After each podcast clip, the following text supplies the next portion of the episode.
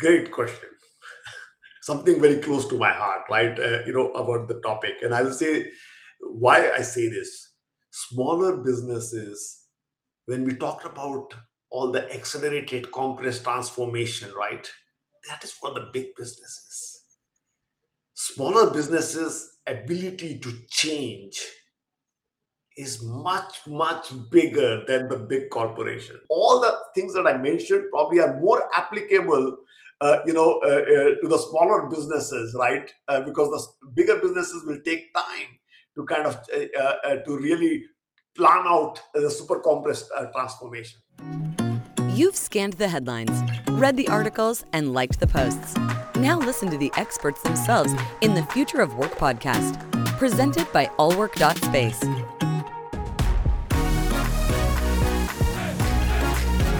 Are you ready? Manish, welcome to the Future Work podcast of allwork.space. Manish Sharma is the Group Chief Executive Officer for Accenture Operations.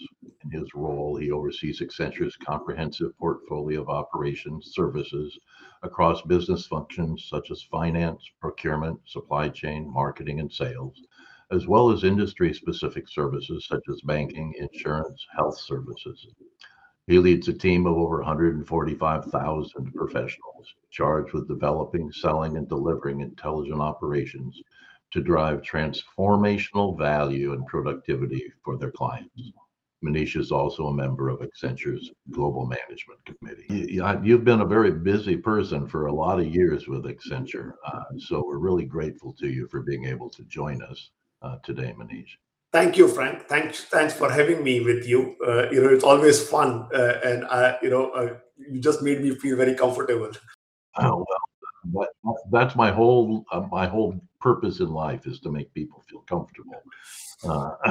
So I'll start off by working with our audience a little bit, and hopefully getting them comfortable with some important information we can share with them.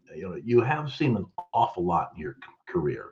Your tenure at and over the last 36 months, how would you compare that with the past 20 years? So I think, first of all, Frank, I would like to say that it has been a fun journey.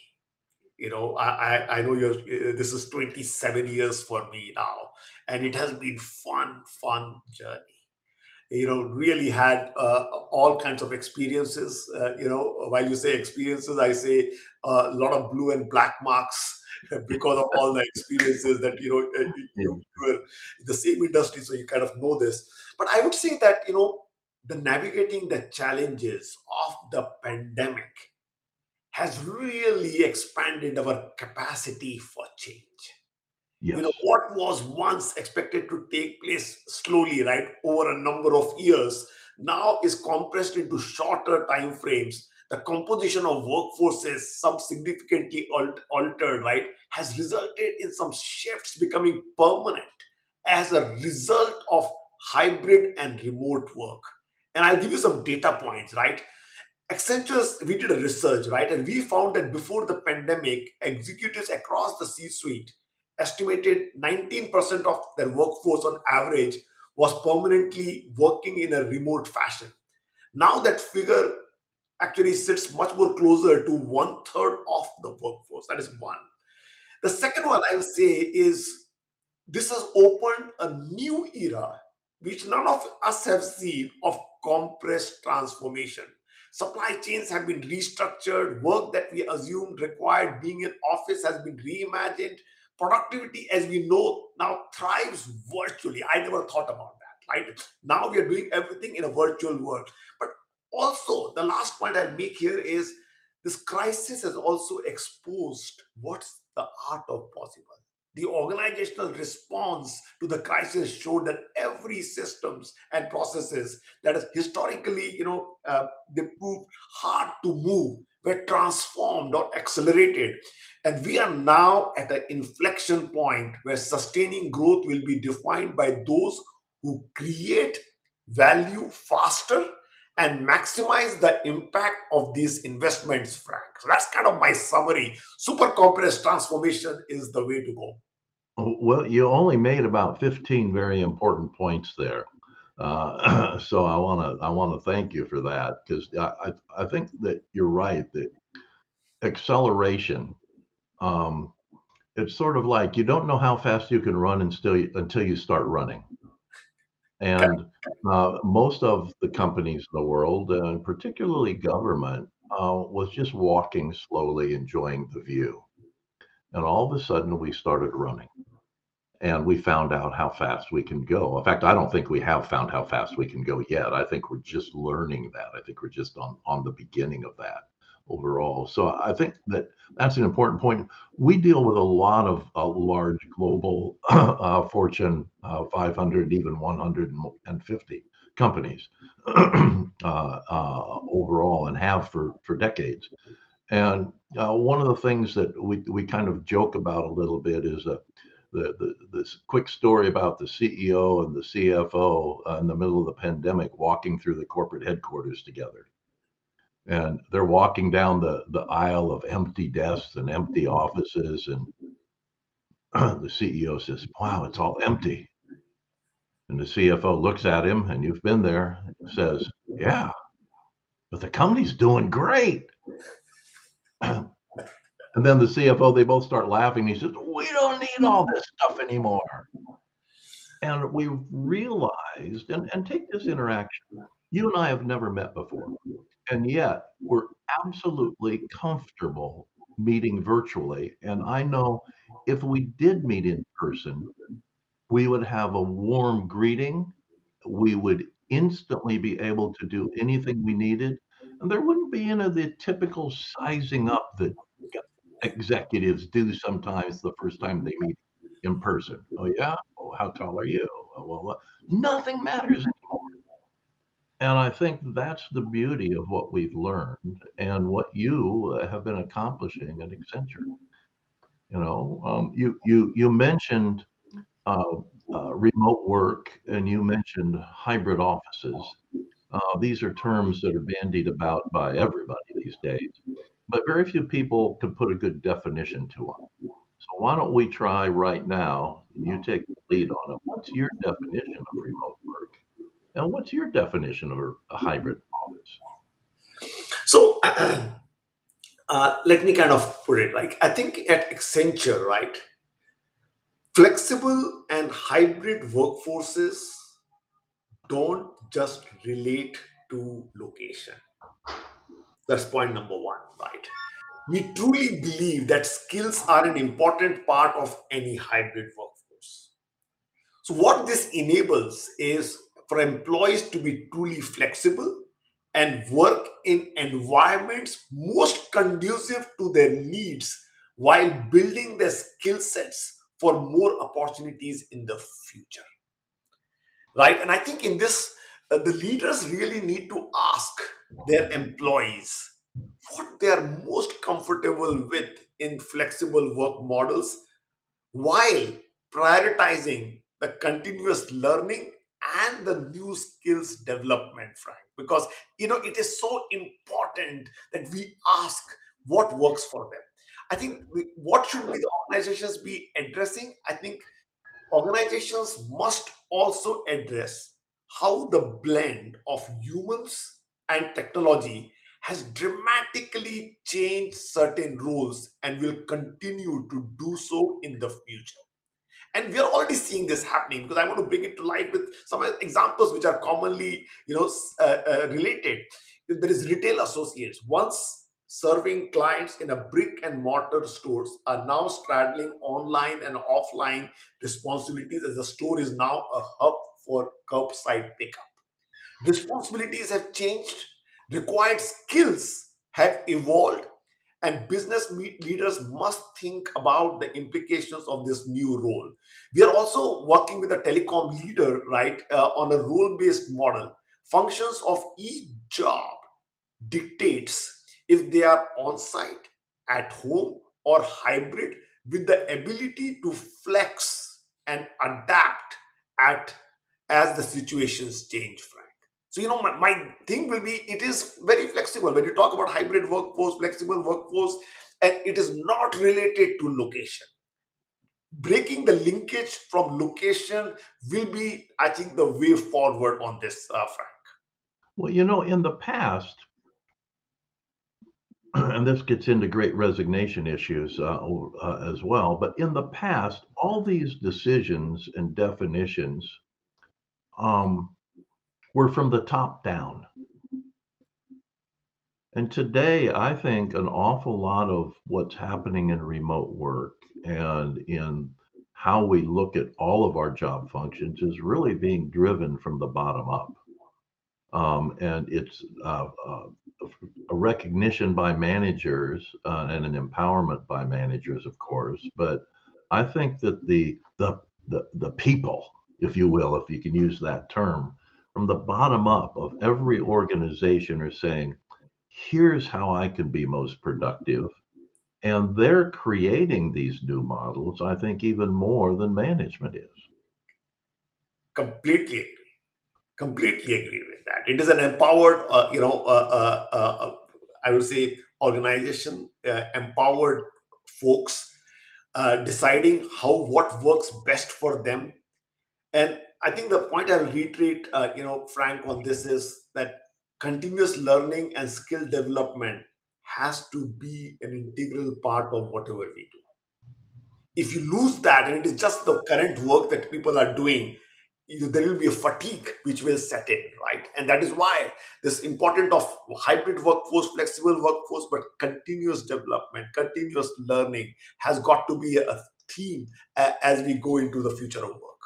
How do you think that hybrid work, certainly it changes the physical space where people work and how they work overall. How do you see, I guess I'll say, in the past, all corporations seem to have built monuments to themselves in the form of giant edifices with their names on it, where people congregated and strove to move up the elevator to the executive suite. How do you see that model working in the future? Or do you think that's even important anymore? So I think the big artifices that you are mentioning, probably, they will have to be relooked at. I personally believe that all the monuments and everything else, they will become innovation centers. They will become incubation centers where people will come together to ideate about new things. They will become where learning is important. So rather than offices, I think all of this, what you're going to see is conversion of offices into innovation centers, incubation centers, reskilling centers, rather than people sitting in their offices and trying to do something. What are you going to do in those monuments is important. And I think that is where I think it is about incubation, innovation, which will actually force the pace of this monument, Frank. No, I couldn't agree more. I think the purpose of bringing people together is not to work, but it is to create. And that the way offices and the way buildings and the way HR departments will have to work in the future is going to deal with that. But using HR as an example, HR departments have been slow to come up with any sort of good group-wide or system-wide, enterprise-wide technology to help manage this structure. And I would position, I would say, if I were out, that they already have one, they just aren't using it well. None of us are occupiers anymore. I'm going to assume that you're in your residence today. I'm in my residence today. We are not office occupiers, and I'll use you and I as good examples. We are travelers. Everybody is a traveler today, whether it's global, regional, local, within their own city.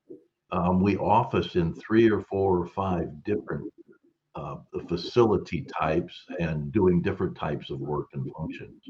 So I would say that the travel management systems that companies are used to using are really the ideal systems with some modification to use by the HR departments to manage all of the flexibility needed in remote work. And yet nobody's doing that. They're all trying to reinvent something. And yet they have something that manages this process, manages all the contracts, all the people, all the expense management. They're already used to that. What's your thought of that migration? So I would say that, you know, organizations that create strong relationships, Frank, between technology and people, right, and enabled by new skills and ways of working, are better positioned for future growth. And I will repeat, strong relationship between technology and people enabled by new skills and ways of working. Now, practically speaking, the longevity of skills is different than it once was. Yesterday, the lifespan of a skill was 15 to 20 years. Yeah. Today, in a digital world, skills last only for 3 to 5 years at max. Yeah, exactly. Okay.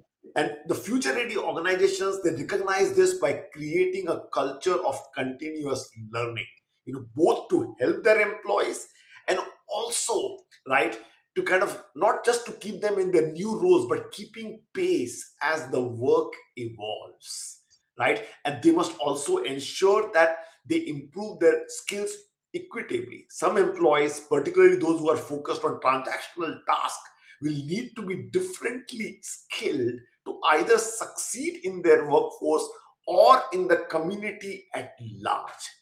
I think some data points, right? 2/3, 70% roughly of workers, they agree a culture of continuous learning, whether it is training, skills, education, helps them meet their potential. And I think one example, right, is our future skills pilot that, you know, we are doing with Unilever and Walmart that builds reskilling and redeployment pathways to ensure workers are productive and employable as, you know, we are looking at the labor market transforming around them, right? The program, in collaboration with the World Economic Forum, right, is rooted in the idea that no one company can fully manage the scope of workforce transformation in today's post-digital era. I think in addition, I think we are seeing changes to the ways of working is a significant expansion to the current hiring pool, right? With remote working, some of the potential employees are open to opportunities that they may never have considered in the past. They would have never done that, Frank, right? The new talent is available from any part of the country, even the world in some respects, and the HR departments will need to find a balance between hiring current available talent and building its own to develop a very strong hybrid workforce culture to really support transformation, Frank. Well, you know, it's interesting. I completely agree with you, by the way, and recognize that skills learning in the past used to be very job specific. And now skills is very individualistic, the way that we need to learn. And we need to learn things beyond our pure job skills. A lot of interaction going on. But also today, borders don't matter as much. We can hire anyone, anywhere, anytime that has the skill in the world. And the beauty of that is not only to the company, but it's less disruptive to the individual. We have people scattered all over the world as you do, and we don't tell someone, oh, in order for you to do this job, you need to move to New York City, uproot your family, do this, do that, and we have to have all these expenses. We just say, oh, what time zone are you in? Okay, well, here's the 4 other time zones you're going to work in. And that's it. And then we're all connected and we all work on the same system. You guys do a lot of the same thing, I know. And this is one of the beauties of the technologies that we're able to use today, but it's also part of the mindset culturally. You don't have to look at somebody or be sitting next to them or have them in the corporate headquarters to have meaningful, productive environment for them to work. I think that's a critical change that all of us are getting used to and some of us are leading at overall thing. As you look into the future of work, what do you think 2025, 2030 is going to look like? We have big conference going on in Glasgow with a lot of 2030, 2050, different dates out that are telling us all the changes that the politicians of the world think we should be making for our own good. They believe. How do you think the future of work will look in those same time periods, considering some of those changes? So I think, I spent a lot of time kind of thinking as to how it will look like. So a great question, Frank, right? Now, we all know that technology shines the brightest when it is augmenting or elevating human ability. And I think as this happens, the future-ready organizations will see that talent blueprint expand and shift into equal parts. And when I say equal parts, 1/3, 1/3, 1/3. And I think it is going to be the specialist, deep expertise, right? 33%. Having robotic solutions for about 33%, and transactional work still being about 33%. In other words, businesses will typically need more people, not less, but the type of work being done will change. The goal should be to equip existing people with the skills they need to move into the future. We are already seeing new roles emerging as digital transformation is accelerated, and we anticipate these roles not only becoming more common, but becoming even more nuanced as they evolve in the future. I'll give you some examples, right? We have seen a growing demand from business advisors who can find ways to optimize inventory and working capital. We are seeing a huge demand for data scientists who analyze data and find new ways to extract value. Tech engineers, AI, cloud, security, who continue to scale and advance the maturity of capabilities. For example, this diverse team working together will create an algorithm to predict which vendor will pay and when. So the future of work from current wherever you are, I think it looks between a mix, and I think probably a very equal mix of specialist robotic solutions and transactional talent trying to deliver immense and very differentiated value and experience, in the coming world, Frank. Well, we see a lot of change. It's funny that you mentioned as it relates to people, equal thirds. We have a equal thirds formula as well. We say that everything to do with remote work is a combination of people, place, and technology, and that the only thing that ever changes is the ratios that you use those things in. And so we liken it to making bread, flour, water, and salt. Okay, you can make 10,000 types of bread with only 2 or 3 or 4 ingredients. And so we look at our industry, and we look at what future of work issues as being very simple, just adjusting of the ratios and the timing that we apply those things. So I think that you and I would be very much aligned in where things are going, but I'm curious, how do you see the physical side of this? We've talked a lot about the people side, and we've talked a lot about what's important to the individuals, to the group, to the enterprise, people-wise. We've talked a bit about technology as a driver for change in all of that, but we haven't talked a lot about the place and maybe how those things will come together. Changes in facilities, aside from the initial discussion about innovation centers, place being an innovation center. We think that we'll be dealing in a virtual reality environment In fact, I've been working with a headset, an Oculus headset, on and off for the last month with a group over in Germany, and we meet and we do all of our business in a virtual environment that's very, very interesting. It looks like we're in a total game world, and a good one at that. It's not really terrible avatars. It's some pretty good stuff. I think that we're going to be changing the way we work to where you and I would be in the same room virtually. You and I would be, whether it's holographically or whether it's using avatar structures, and we would be much more immersive in the technology that would create place as opposed to going to place. What's your thoughts on that? I completely agree with you, Frank. I think, when you talk about the physical sites and everything else, I think we will have the virtual reality absolutely coming into the play. Even look at it from an employee life cycle, right? Whether it is reaching out to the candidates, having your first initial discussions and the interviews, how we onboard them, how we train them, how we get them on the job training, how do we ensure that the work gets delivered, all this life cycle, the experiences will change. And you'll see a lot more what was being done in a physical way being done remotely.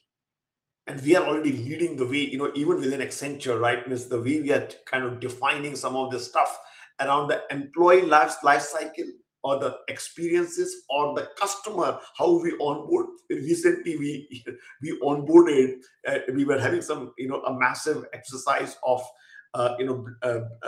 taking over some of the centers and some people in different locations. We did virtual onboarding of 7,000 people. Oh yeah, welcoming, onboarding, and everything else. Everything through technology, through the virtual stuff and all the different stacks of technology being deployed. And it was a flawless experience, from a employee perspective. And employee experience is important as we go in this journey, Frank.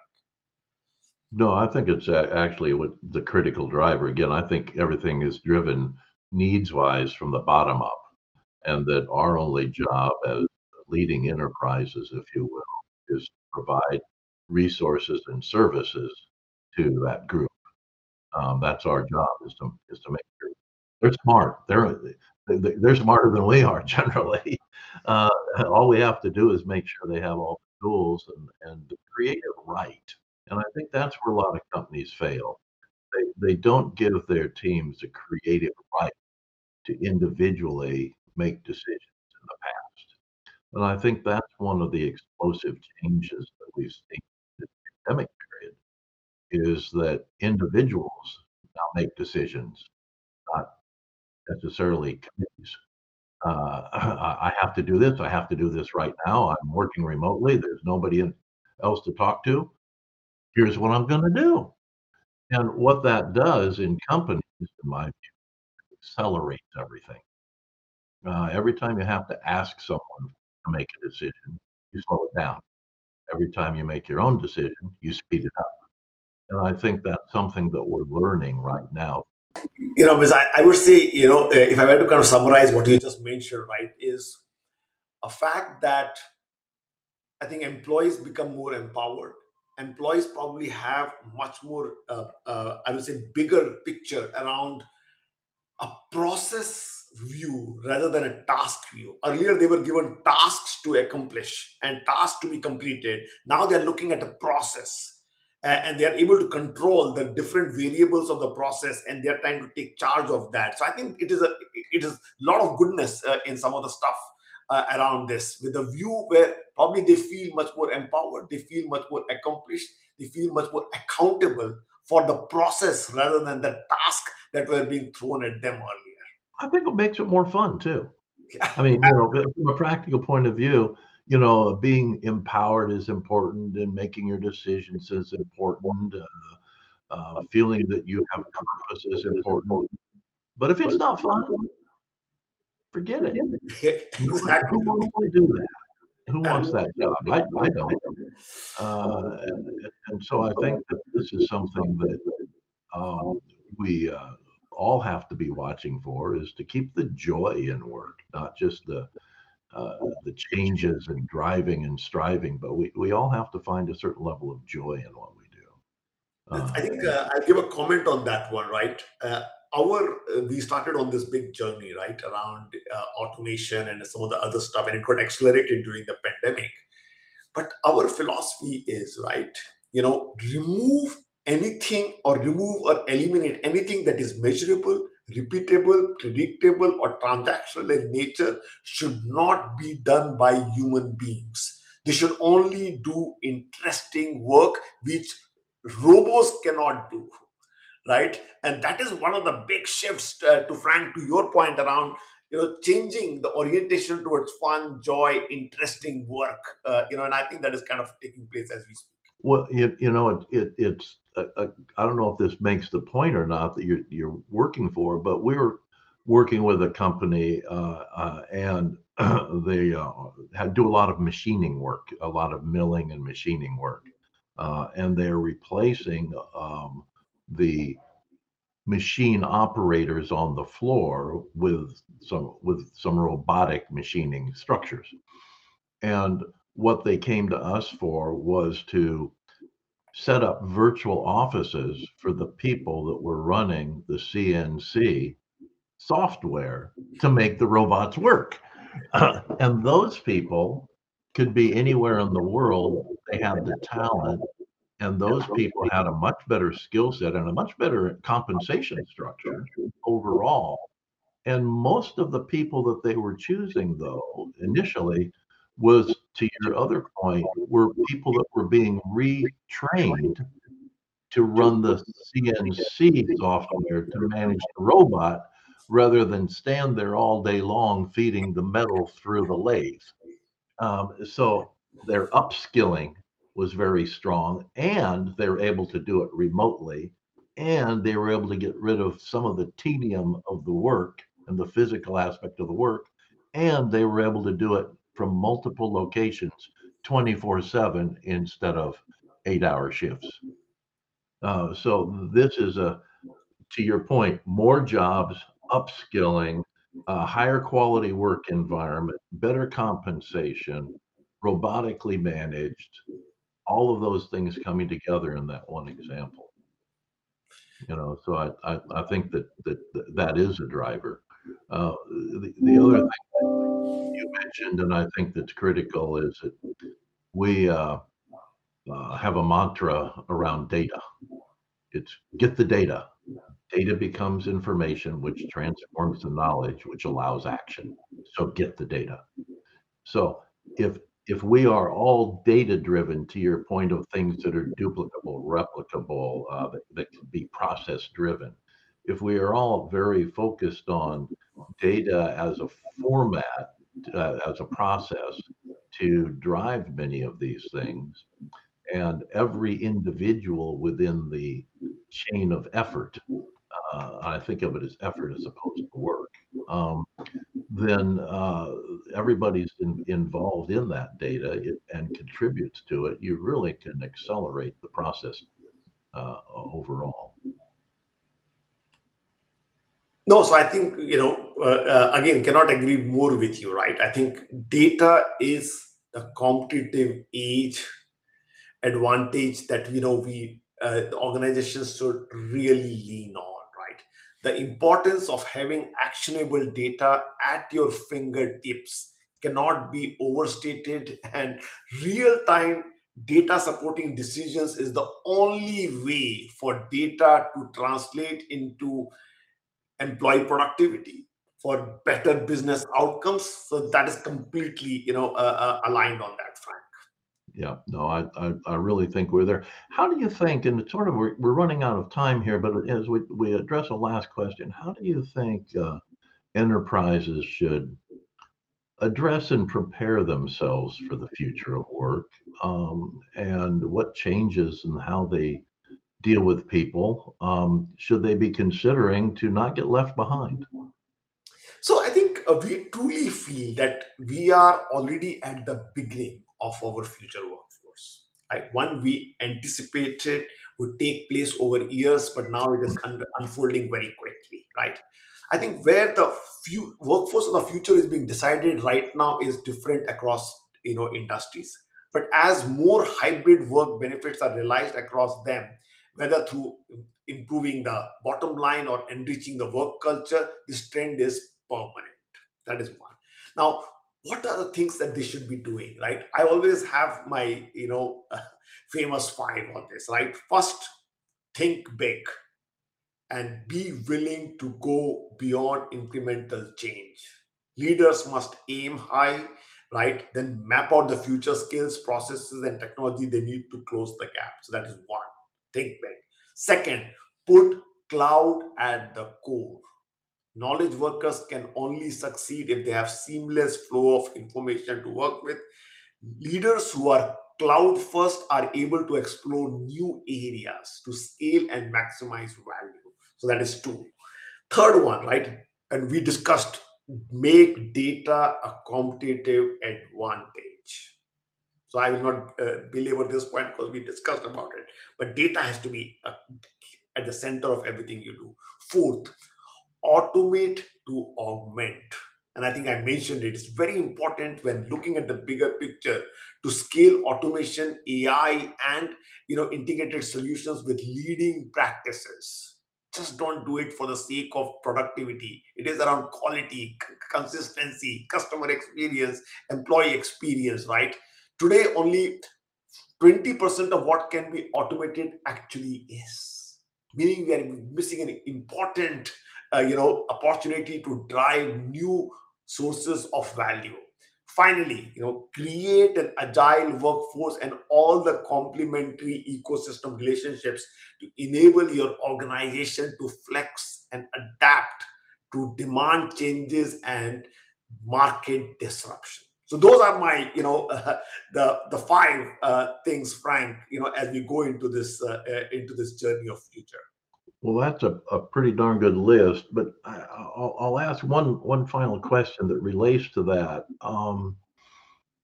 A lot of what you've said, a lot of what we discussed about really relate to larger enterprises.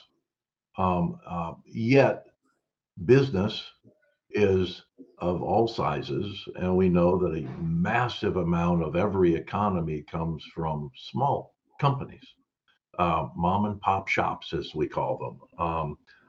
Do you think that the changes that we're talking about apply equally or maybe even more to the smaller organizations, and that the smaller organizations who are able to move faster with change will be the leaders into the future of work? Or do you think it will be a top-down structure where the larger enterprises make the investment that defines how things can be done, creates technologies with a trickle-down theory that will help the smaller companies? So, great question.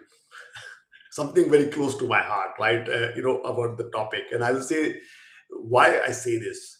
Smaller businesses, when we talked about all the accelerated compressed transformation, right? That is for the big businesses. Smaller businesses' ability to change is much, much bigger than the big corporations. There they have got silos, functions, consensus building, and everything else, right? Whereas when we are talking about small businesses, I think the compressed transformation becomes super compressed transformation for them. And I think they should not wait for the big companies to change. They should actually lead the way, because for them, it is much more easier to really make a difference and see the tangible outcomes in months, in days. Whereas, the big corporations might take some time to kind of get themselves organized, structured, and everything else. So I think this ability to disrupt in small businesses is even much more, Frank, in the smaller businesses. All the things that I mentioned probably are more applicable to the smaller businesses, right? Because the bigger businesses will take time to kind of to really plan out the super compressed transformation.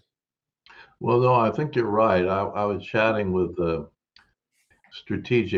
head of strategic planning for a major global 50 company the other day, who just happens to be an old friend from years ago. And he was indicating that it would take them 5 years to make this migration. And I was saying, gosh, we made this migration between January of 2020 and February of 2020. What's wrong with you? You know, and it's a turning a big ship takes time. If you're in a speedboat, you can do a lot of things, but if you're on a tanker, that it does take a lot of time. So we're going to see, I think, a lot of the innovation. Again, I'm going to go from back to my bottom up theory. I think the innovation that large companies will see, and that large consulting groups and that drive many of the decisions in large companies will be discovered at the bottom of the food chain, so to speak, size-wise, and that those discoveries will migrate upward, as opposed to the trickle-down theory that we generally see in critical mass manufacturing and things of that nature. So I completely align, Frank. You know, and actually, you know, I'll tell you about this conversation. Some of the examples that you have used, you know, I think they really corroborated with the way we are thinking. So it's somewhere it all got tied in. So great example. Well, then hop on a plane and come on over for dinner. We'll do that next time. We're ready. We're ready. Well, we're running out of time, Manish. I'm really sorry to have to end this conversation. But if people should want to know more about what you do at Accenture, or what Accenture is doing that might be beneficial to them, how should they reach out, and where can they go to find this information and to reach out to your team or to the correct team inside of Accenture? Yeah, so I think, you know, we have a great, you know, a place to go, which is our website, with, you know, very interactive, highly educative. In fact, it is fun to go through the stuff and what we are doing, how we do, and a lot is explained in that. So I will certainly, you know, encourage folks to go to Accenture.com and I think kind of look at it, it is this thing, and reach out to, you know, me, my team anytime, right? Very available to discuss, to brainstorm, to ideate, to innovate, to deliver in whatever form we, you know, folks need help. So absolutely available, Frank. Manish, it's been wonderful chatting with you. I hope to meet you soon. The dinner invitation is always open. And if we can't meet in Chicago or Newport Beach, maybe we can meet in Mumbai. I will do that. That would be a delight as well. Enjoy the discussion. Thank you. We'll look forward to it. Thank you so much. If it's impacting the future of work, it's in the Future of Work podcast by allwork.space. Are you ready?